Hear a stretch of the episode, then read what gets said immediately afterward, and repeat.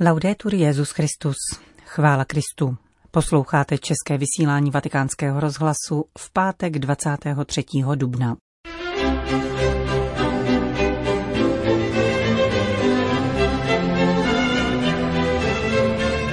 Papež František navštívil Vatikánské očkovací centrum.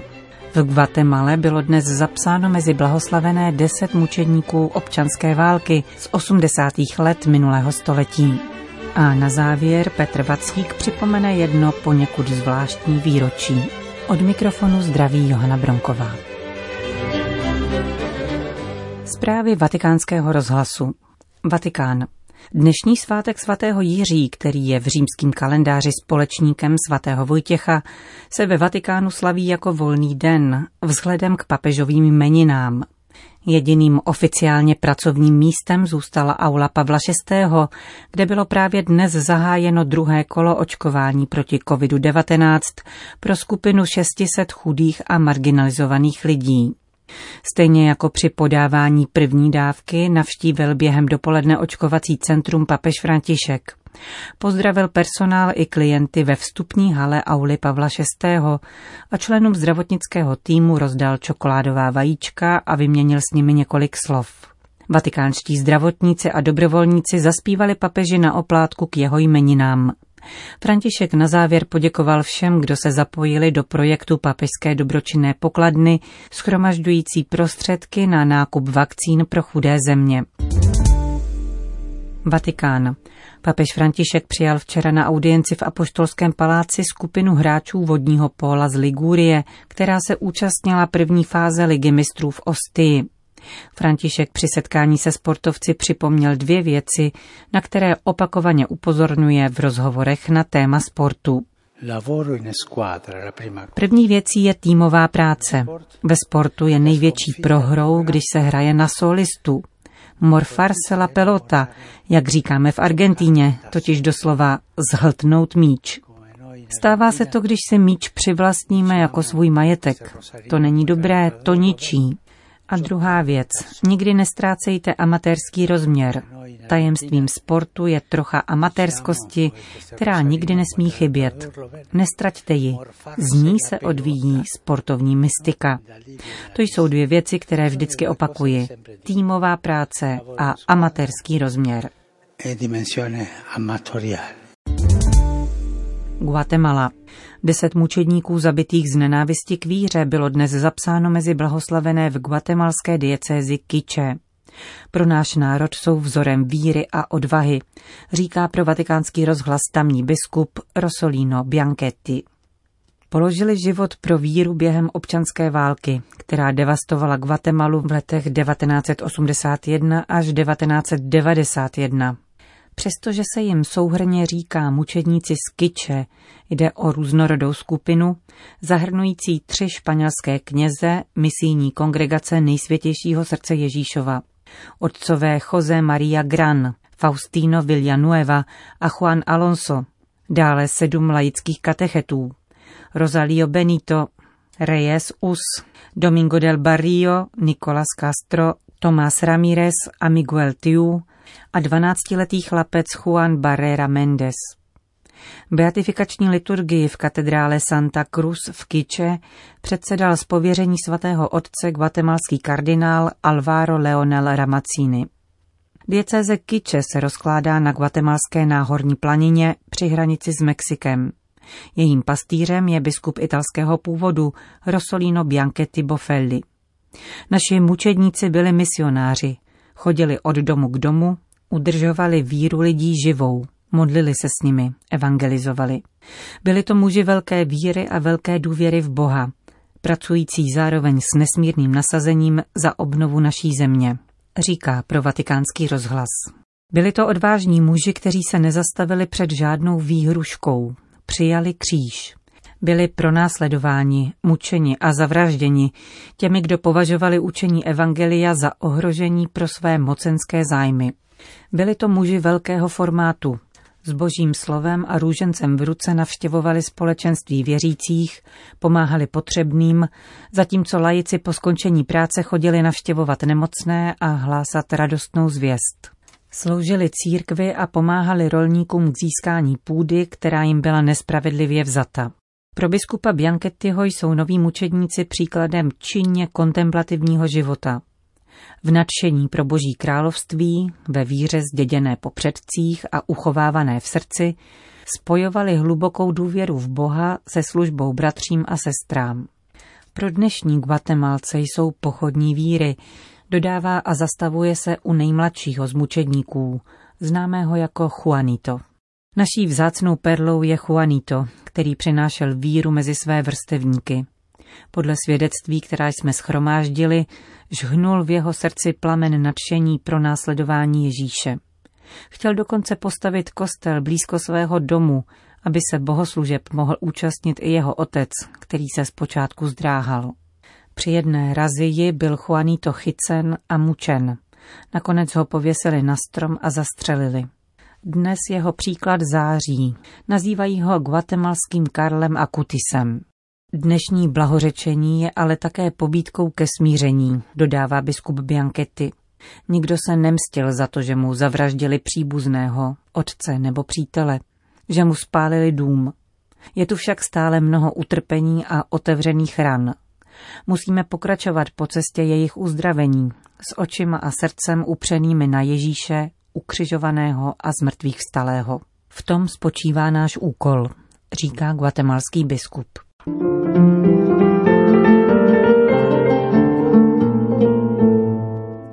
Vatikán. Jsem s vámi každý den, tak zní heslo prvního Mezinárodního dne prarodičů a lidí pokročilého věku. Jeho cílem je upozornit na význam předávání víry a mezigeneračního dialogu. Podle Gabriely Gambino, podsekretářky Úřadu pro lajiky, rodinu a život, jsou slova zvolená papežem za moto výrazem pedagogiky vlídnosti. Jednak připomínají pánovu blízkost v každém životním okamžiku a po druhé poukazují na to, jak se mladí a staří navzájem potřebují. Prarodiče mohou sehrát rozhodující roli pro víru svých vnuků a mladé generace, a to nejen v předávání víry a vztahu s Bohem, ale také v předávání paměti, hodnot a kořenů, které dovolují mladým lidem pochopit, kým jsou a odkud pocházejí. Na Augustinovu otázku, odkud přicházím a kam směřuji, má naše mládež odpovídat při pohledu na své prarodiče, kteří připomínají, kým jsme a odkud přicházíme. Předávání víry má dnes zvláštní význam v mezigeneračním dialogu, vzhledem k tomu, že v naší sekularizované společnosti rodiče často nejsou schopni uvést své děti do zkušenosti víry.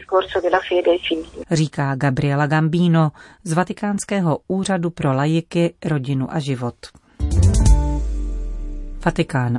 Mariánská poutní místa ukazují, jakým způsobem zůstává Bůh přítomen mezi námi prostřednictvím matky.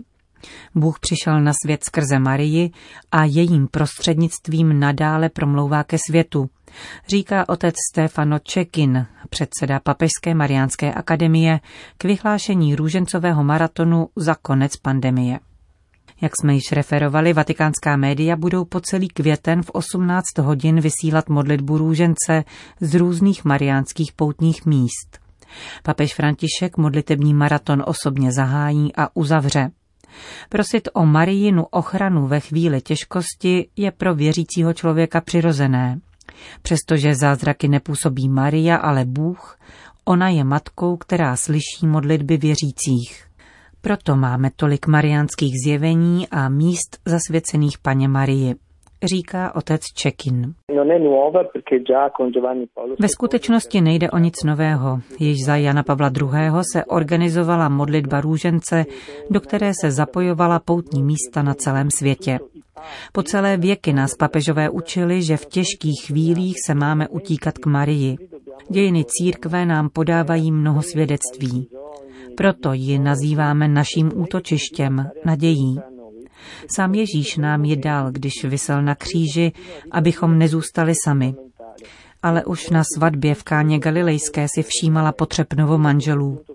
Stejně tak bdí nad každým z nás, zejména ve chvílích zkoušky.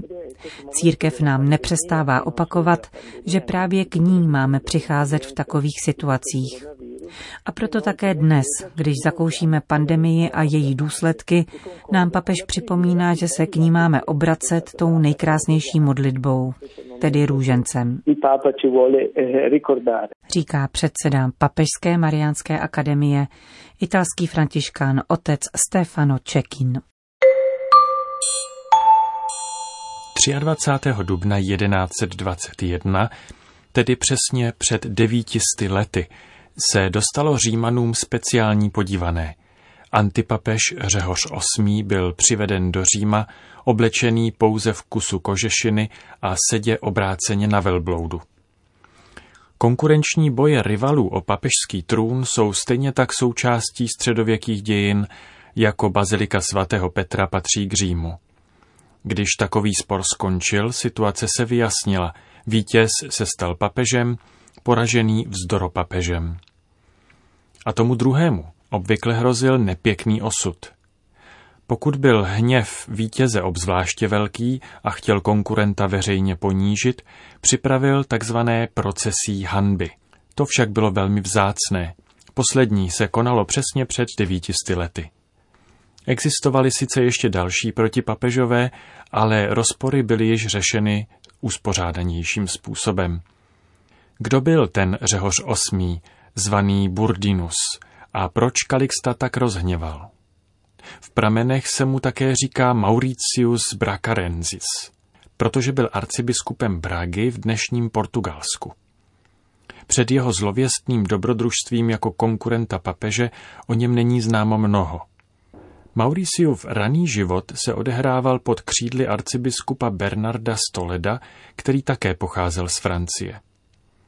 Poté se Mauricius stal biskupem v Koimbře. Inspirován myšlenkami gregoriánské reformy, byl občas papeštější než papež a tak získal vysokou reputaci. V roce 1109 nastoupil na místo arcibiskupa Brágy. Jak se na metropolitu sluší, přijal v Římě pálium a složil přísahu věrnosti papeži. Udržoval dobré vztahy s papežem Paskalem II. a Janem z Gaety, budoucím Geláziem II. Za jeho času jako arcibiskupa Brágy se jeho život drasticky změnil, protože byl zatahován do sporů o postavení mezi arcibiskupstvím v Toledu a v Santiago de Compostela, které ho dostali do nevýhodné situace. Šel tedy do Říma hájit svá práva. Poté už svou diecézi nikdy neviděl. Nevíme přesně, jak došlo k tomu, že se tento arcibiskup, tak loajální papeži, náhle přidal k táboru papeži nepřátelského císaře Jindřicha V.